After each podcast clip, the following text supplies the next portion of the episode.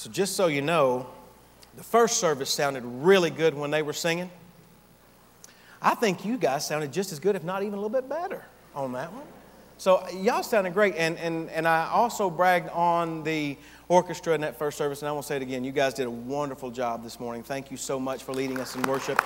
Will, for all of the, the effort that you put into that, and we're so appreciative of that. It is good to see all of you here this morning. If you brought your Bibles with you, and I certainly hope that you did, would you please take them and turn with me to Mark's Gospel, the first chapter. Mark chapter 1. If you were with us last week, you know we introduced a new sermon series that we're going to be in for quite some time, going through the Gospel of Mark, and we're going to go through all of the different chapters there, and it's going to take us quite a while. But as I gave sort of an overview and a, a flyover of, of that book last week, it really dawned on me as I was preparing for that sermon that Mark really is attempting to push us to three questions that he wants us to continually ask ourselves.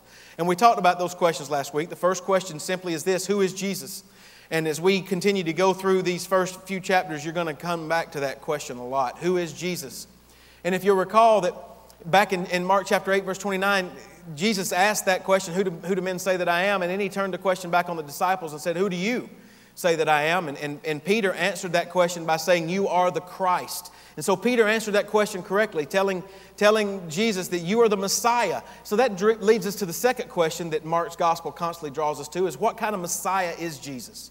If he is the Christ, then what kind of Christ is he? What kind of Messiah is Jesus?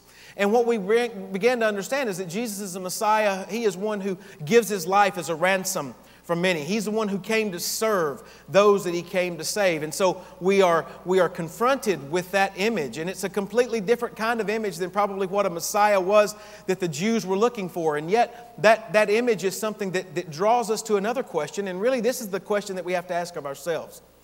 Because if Jesus is who he is, if he truly is the Messiah, if he is the King of Kings and the Lord of Lords, and if he truly did come to, to seek and to save those which were lost by serving, by giving his life as a ransom for them, then the third question we have to ask ourselves is what difference does that make?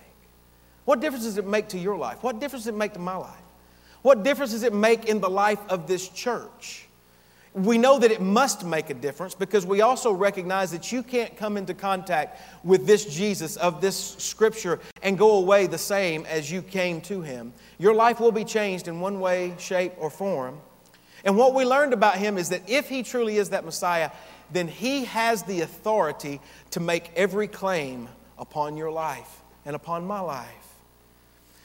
As we study through this book of Mark, I want you to know that those questions, those same questions who is Jesus?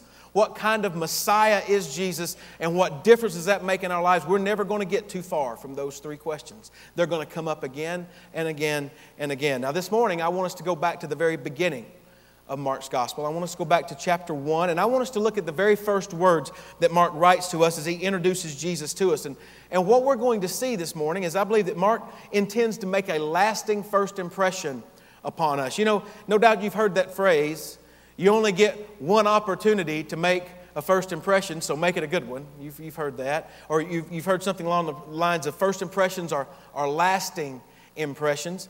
Well, I don't know that Mark knew that kind of terminology, but I have every idea that he understood the sentiment behind it. He understood the truth that was behind those words and those, those phrases. You see, what we will find is at the very outset of his gospel, Mark, with carefully chosen words, places the message of his entire book in front of us in a very concentrated form. And then, with carefully chosen details about carefully chosen people and events, Mark begins to tell us how that message unfolded. And so that's what we're going to read about this morning. And so I want to let Mark make his first impression upon you as we begin reading in Mark chapter 1, verse 1. Verse 1 of Mark's gospel begins this way The beginning of the gospel of Jesus Christ, the Son of God. Then he says this As it is written in the prophets, Behold, I send my messenger before your face who will prepare your way before you. The voice of one crying in the wilderness, Prepare the way of the Lord, make his paths straight. John came baptizing in the wilderness and preaching a baptism of repentance for the remission of sins. Then all the land of Judea and those from Jerusalem went out to him and were all baptized by him in the Jordan River, confessing their sins. Now, John was clothed with camel's hair and with a leather belt around his waist, and he ate locusts and wild honey. And he preached, saying, There comes one after me who is mightier than I, whose sandal strap I am not worthy to stoop down and loose.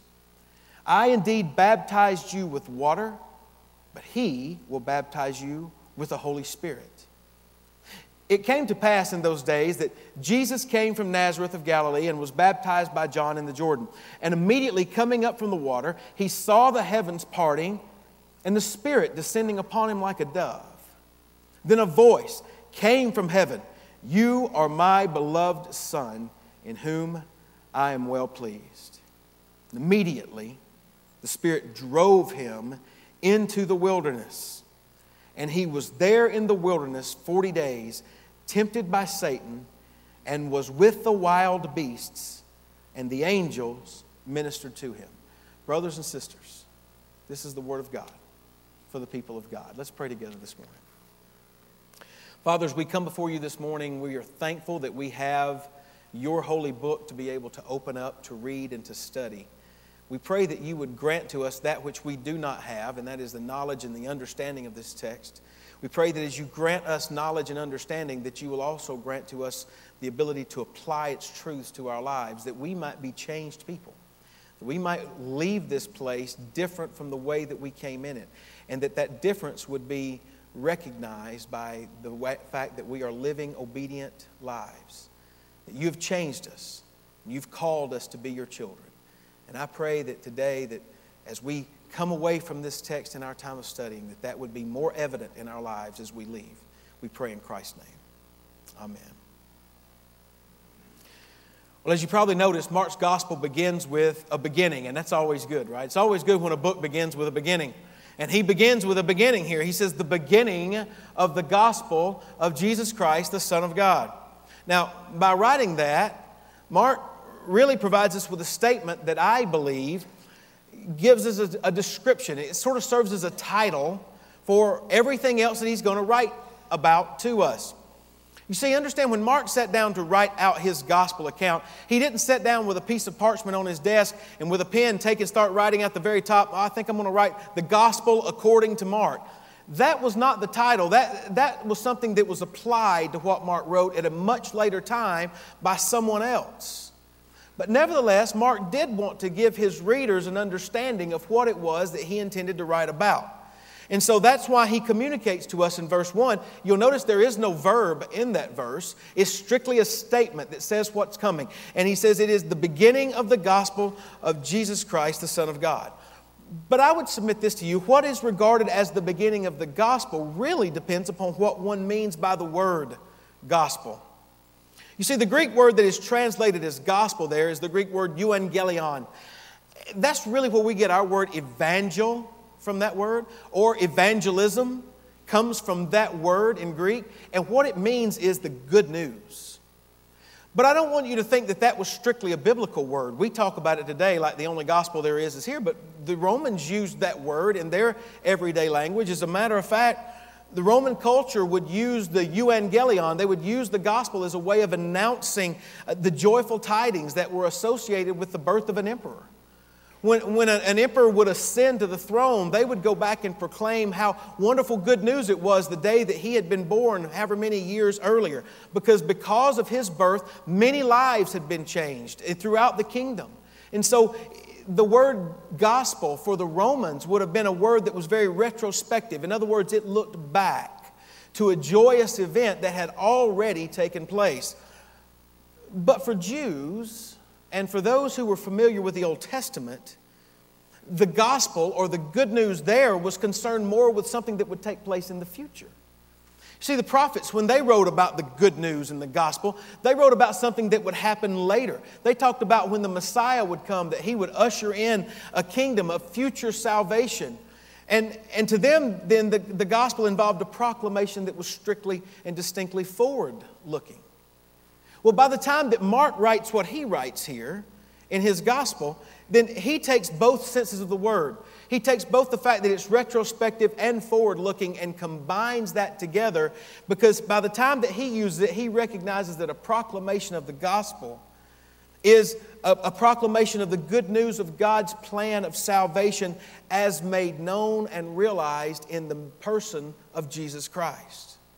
Consequently, that gospel had a, a retrospective look back to the life of Christ that he had come and that he had come to change everything, but it also had a forward looking element to it. He recognized that the kingdom he came to inaugurate and the salvation he came to provide was still yet to be fully realized. Consequently, for Mark, when he took his pen and he began to write here, and he wrote the beginning of the gospel of Jesus Christ, the Son of God, he did so recognizing that that proclamation of that good news was rooted in the past, but it had lasting effects well on into the future and into eternity. And so, consequently, that proclamation was something that needed to be taken to the ends of the earth and all the way to the end of time.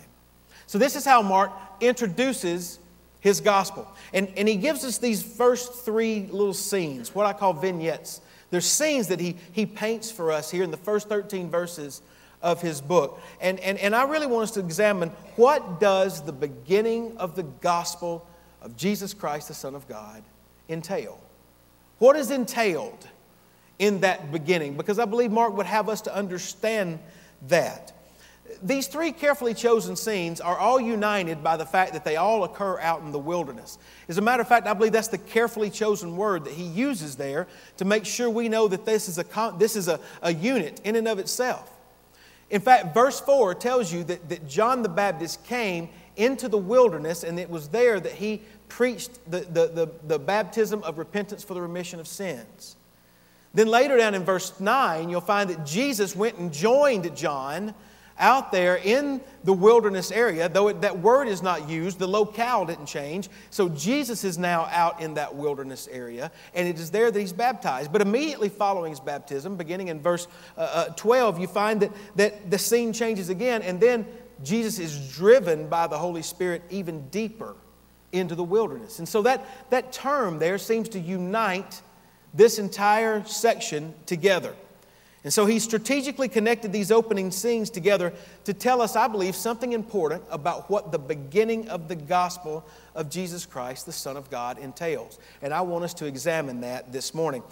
So, the first point on your outline, I've attempted to try to answer that question, is this. The first point that I want you to see today is this The beginning of the gospel entailed preparation and proclamation. Preparation and proclamation. You'll notice that Mark starts by quoting from the prophets. Many of your versions actually identify Isaiah the prophet, who is one of the major prophets of the Old Testament. But you'll also note that Malachi is, is quoted here as well in this opening section. In Malachi chapter 3, verse 1, God promised that He would send a messenger to the people before the coming of the Messiah who, who would had the task of preparing the way for the Messiah. And then, likewise, in Isaiah chapter 40, verse 3, we're given a further description of what that messenger would be like. He was a voice of one who cries in the wilderness, Isaiah says. And that message that he would cry out would be this Prepare the way of the Lord and make his path straight. Consequently, Mark then identifies John the Baptist as that voice that's crying out in the wilderness. He, he identifies, he connects John's ministry with the ministry of that of preparing the way of the Lord. You might be interested in knowing that in ancient times, when the king would, would travel throughout his kingdom, he would often send someone in front of him to do two specific things. That person was called a forerunner, and his responsibility was to go throughout the kingdom and clear the path for the king. When the king traveled throughout his kingdom, he was to have a clear path made for him. He was not to have any intrusions or obstructions in his way. The second thing that the forerunner was to do was to call upon the people in the kingdom to be prepared, to make themselves ready for the coming of the king. They needed to be ready for him when he got there. That was the job of the forerunner. Well, that was John the Baptist's job. In fact, it was not only his job, it was what he was born to do. You might remember that when, when the angel of the Lord came and spoke to Zacharias, John's father, in Luke chapter 1, You might remember that the angel said this to Zacharias. He says, Your wife Elizabeth is going to bear you a son, and you shall call his name John. And then he says this He will turn many of the children of Israel to the Lord their God. He will also go before the Messiah in the spirit and power of Elijah to turn the hearts of the fathers to the children and the disobedient to the wisdom of the just, to make ready a people prepared for the Lord. So that was John's role. It was, the, it was his God given role, even before he was born, that he would be the forerunner to make way, to prepare the way for the Lord. I like how William Lane has expressed it in his commentary on this passage. He said, In retrospect, John the Baptist's appearance in the wilderness was the most important event in the life of Israel for more than 300 years. The very fact of John's appearance, he says, was an eschatological event of the first magnitude, and it signified the decisive turning point in the history of salvation that it was at hand. So, what we see in this first scene is that the beginning of the gospel entails preparation. The question that we need to ask is how did John prepare? How did he get the people prepared for the coming of the Messiah? Well, as his name suggests and as his practice suggests, John prepared the people by calling on them to repent and be baptized because the Lord the King was coming. John's role of preparation then involved proclamation. In fact, look at verse 4 once more, because there it says that John came preaching. John came baptizing in the wilderness and preaching a baptism of repentance for the remission of sins. Listen, John's message was a message of confrontation. He called for repentance. He, he confronted people with their sin, and then he called on them to repent of their sin, to turn from it. That's what repentance actually means. It means to turn and go the other direction. It means to have a changed mind, which results in changed actions. And effectively, what John preached was is that, the, that they needed to do that. They needed to turn from their wickedness and their sin because the king was coming. The Savior was on his way. And because that was true, the people needed to straighten out their crooked lives.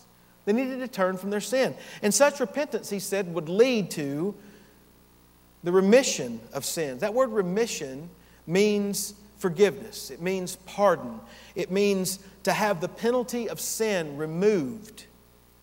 And this is what John the Baptist preached to the people. And I want you to notice how wildly popular his message was. It says there in verse 5 that all the land of Judea and those from Jerusalem went out to him and were all baptized by him.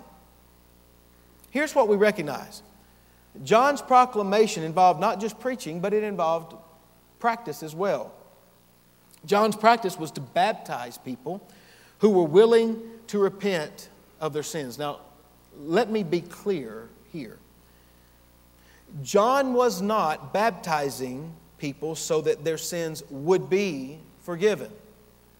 Baptism was not the means by which a person's guilt of sin was removed. Rather, John's baptism was practiced by people who were immersed in the Jordan River in order to symbolically show that their sins had been washed away. And it was to give a public declaration that their lives had been changed by the power of God.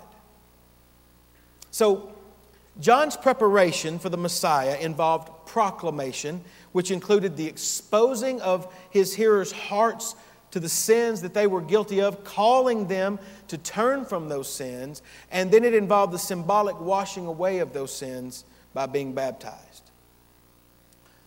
Mark also describes just how unique John the Baptist was. I find it interesting there in verse 6. He describes the attire that John wore. He was dressed in, in, in camel's hair, and he had a leather belt around him, and, and that he ate locusts and wild honey. And, and really, I think the reason that, that Mark includes that, that information there is because it just shows how much John the Baptist would have stood out from all of his contemporaries. He would have looked in a, completely different from the others who, were, who would have been around doing things, eh, preaching and, and, and proclaiming things to the people at that time. And, and listen, as the crowds made known, they flocked to him. He was a magnet to many of them that would come out.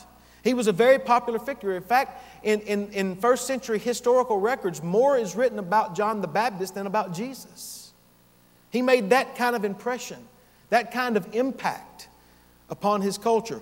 Nevertheless, in spite of all of that, we realize that he never let his own popularity go to his head. In fact, according to verses 7 and 8, John proclaimed that the dignity and the power and the authority of the coming Messiah would far outstrip and overshadow any that he had. John even says this He says, I indeed baptize you with water, but he will baptize you with the Holy Spirit. In effect, John says this compared to the one who is coming, I am a nobody. I'm not even worthy to get down and untie a shoe. That was a job that was left for the, the, most menial task, for the lowest of low in the kingdom. And John says, I'm not even worthy to do that. You want to know why? Because I'm nothing, He is everything. My goal isn't to attract people to me, my goal is to point people to Him. So, what we realize in this first scene that Mark relates to us is that the beginning of the gospel entails the preparation and the proclamation of John the Baptist. It, it entails repenting of sins in order to receive forgiveness. It entails publicly identifying oneself as having been forgiven. And it entails realizing that when it comes to comparisons, when it comes to, to, to who you and I compare ourselves to, the standard is not that you compare yourselves with others who are out there like yourself. It's not your contemporaries to whom you compare yourself, but rather it is to Christ. And, brothers and sisters, when we compare ourselves to Him, none of us can stand. None of us can boast. None of us can poke our chests out and say, Look at me. I like how one author has put it the people were flocking to John. He had, their, he had the ear of a nation, he had the people eating out of his hand.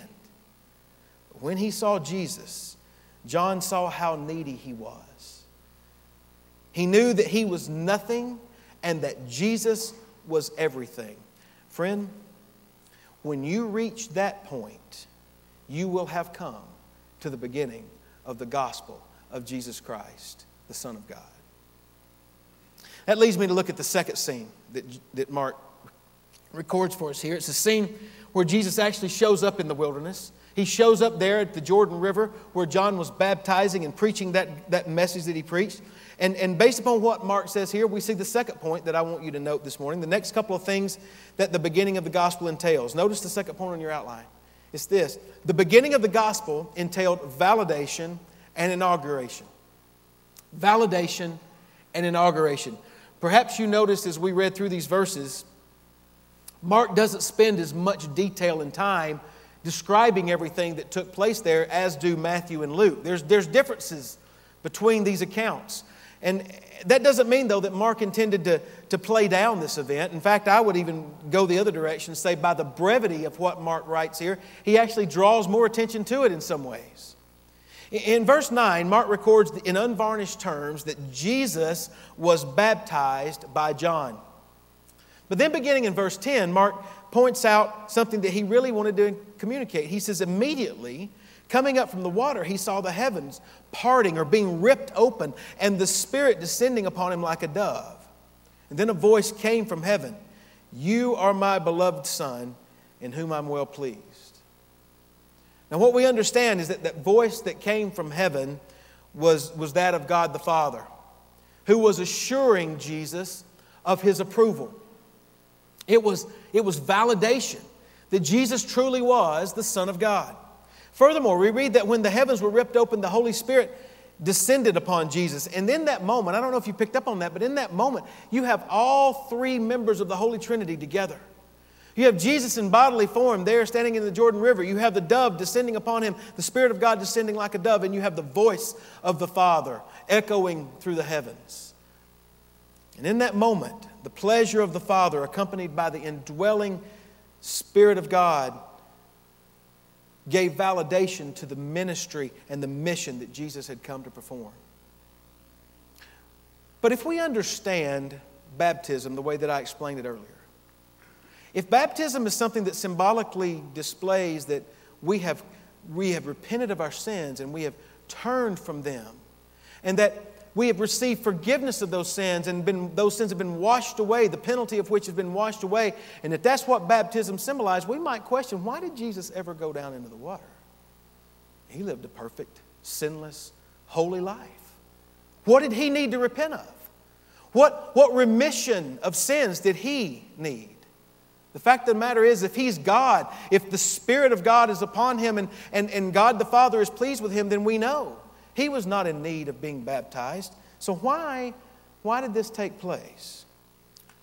Well, here's where we recognize that Jesus' baptism actually inaugurated him into the ministry that would reach its ultimate fulfillment when he was baptized in blood on the cross. You see, as Sinclair Ferguson has put it, Jesus entered those waters of baptism in order to publicly acknowledge that he had come to stand where sinners should stand and receive what they should deserve, and in return, give to them his gift of grace and fellowship with God. In other words, though he had no personal need of being baptized, he did so in order to identify himself with sinful humanity who needed to have their sins washed away. He stood where sinners stood, knowing that one day he would die in our place so that we could receive forgiveness of the sins that we so desperately need and that we might be called sons and daughters of God.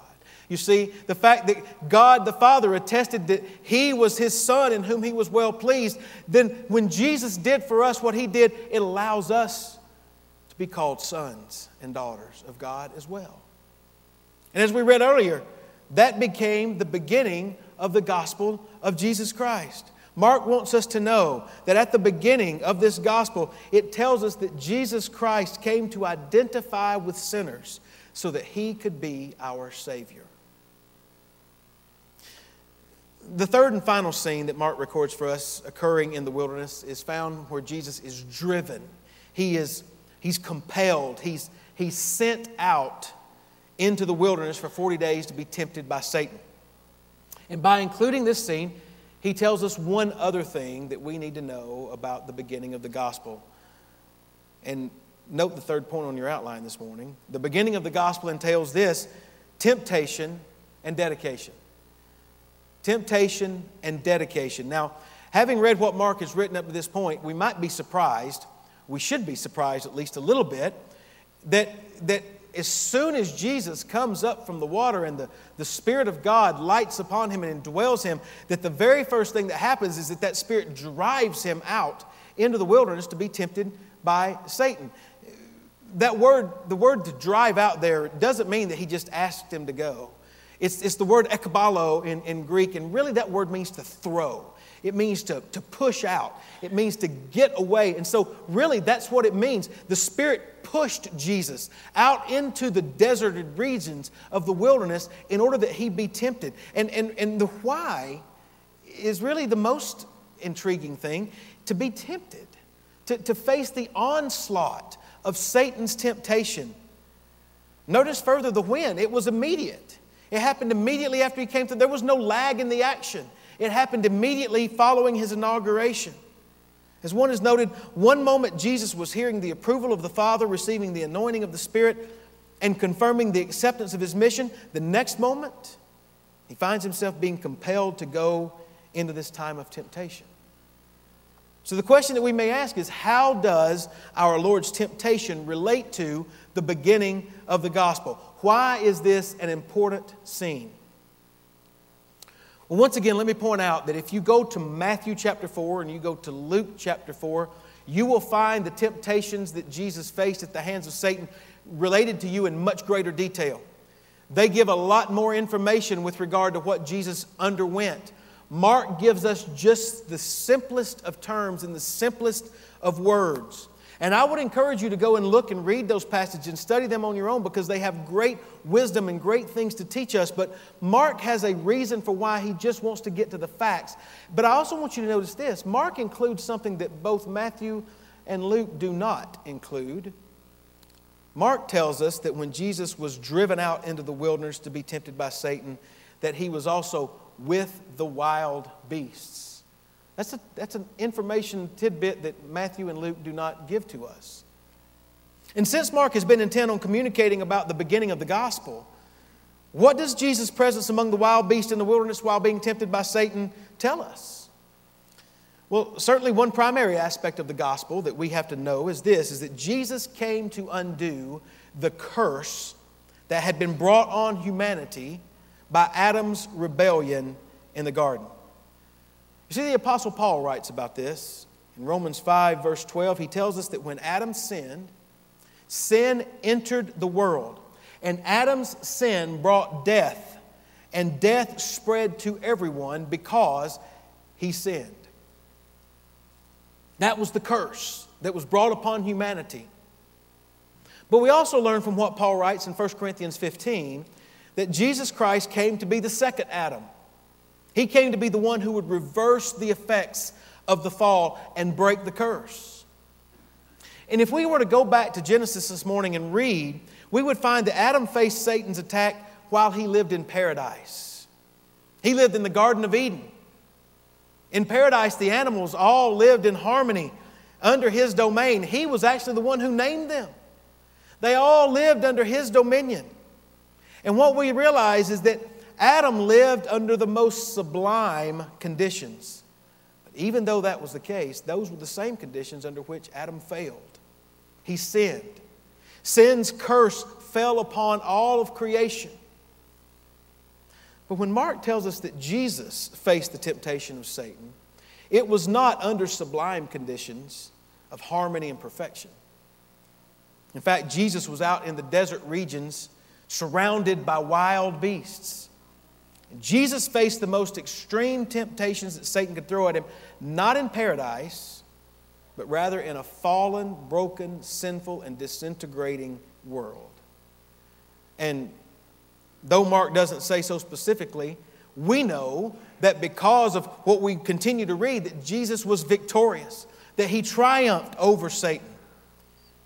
And so, what we begin to see is that because of what we read about the devil and because of what we read about the wild beasts, and then also the angels who ministered to him there, all of them testify then that Jesus is the beloved Son who was dedicated to undo the effects of sin's curse and provide salvation to all those who would follow him. And in that, you and I have hope. And we have, we have hope not only for now, but we have hope for the future. That's what the writer of Hebrews tells us. Because he was such a high priest who was tempted in all ways, just as you and I are tempted, yet without sin, you and I can then go boldly to the throne of God and asking for help in our time of need. So, Mark here in these three opening vignettes has given us an account of what the beginning of the gospel of Jesus Christ, the Son of God, actually entailed. And what we've learned is that the beginning of the gospel entailed preparation and proclamation. It, it entailed validation and inauguration, and it entailed the whole idea of being tempt, tempted and being dedicated temptation and dedication. And when we consider all those concepts together, we have to come away with a realization that that was not given to us just so that we could walk out and be the same that we were when we came in. It was not something that he wrote to us just for informational purposes, but he wrote it so that we might be impacted by its truth. And so this morning I've attempted to try to put all of that together and distill it down into a sentence that might help us understand what the import of this entire issue is. And this is what I would say. You see, an investigation into what the beginning of the gospel entails drives us to understand that just as those first century sinners, we too are called to prepare our hearts for the good news of God's salvation offered through Jesus Christ by repenting of our sin and trusting in God's perfect Son, who identified himself with sinners so that he might redeem us, restore us, and give us hope. Here's the best news that I, of all that I could ever give to you God is the God of new beginnings. Just as Mark has identified for us the beginning of the gospel this morning, we are encouraged that God begins again with his people by sending his son. And he offers each one of us a new beginning through Jesus Christ, the Son of God, as well. My responsibility is to call out to you to prepare yourselves, to, to make yourselves ready, not for the coming of the Messiah, but for his return. Because you see, the very Jesus Christ who came and died on the cross, he also was buried, but he rose again on the third day, and he ascended to the right hand of the Father, where he now waits to return to gather up all who are his, to bring them home to be with him. And one day he has promised that he will return in power and in glory. And friends, we must be prepared for that day. We must be prepared for his return. And we prepare ourselves by turning from our sin, trusting in the only one who can save us. Scriptures teach us that there is only one name under heaven by which we can be saved. There is only one man who is the mediator between God and man, the man Christ Jesus. He is the only way, the only truth, and the only life.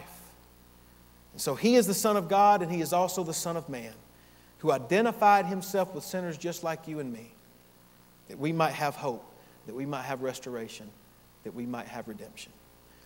Brothers and sisters, this is the beginning of the gospel of Jesus Christ, the Son of God. And this is the Word of God for the people of God. Let's pray together.